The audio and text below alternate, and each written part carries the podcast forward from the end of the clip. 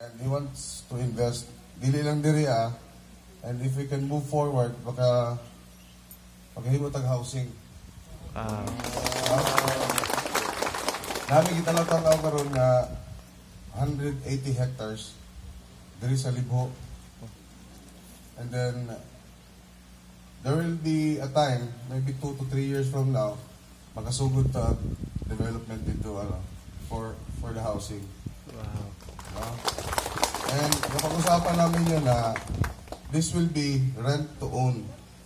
So, kamo may maghimo sa inyong balay, kamo po'y magpuyo sa inyong balay. So, mga 2 to 3 years from now, no? Kaya magsugod man sa tagamay. Kay mga dagko man sila na investors ba. Gusto talaga nila. Ano nga nung inanawag kung sila sa kuha? Oo. So, um, nagpasalamat po ko sa atong ginoo, no, kang Divine Master. Ang gigihan to niya maayo, nga dalan. Nawa ta niya tagaig dalan nga tunukon. Baga. Mm. Eh,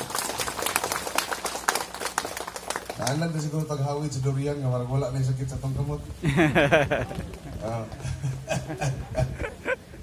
Pero mao lang no, I'm very proud of us moving forward and um, um, developing Dinagat Island. This is the dream of my grandfather, my father, and also my dream.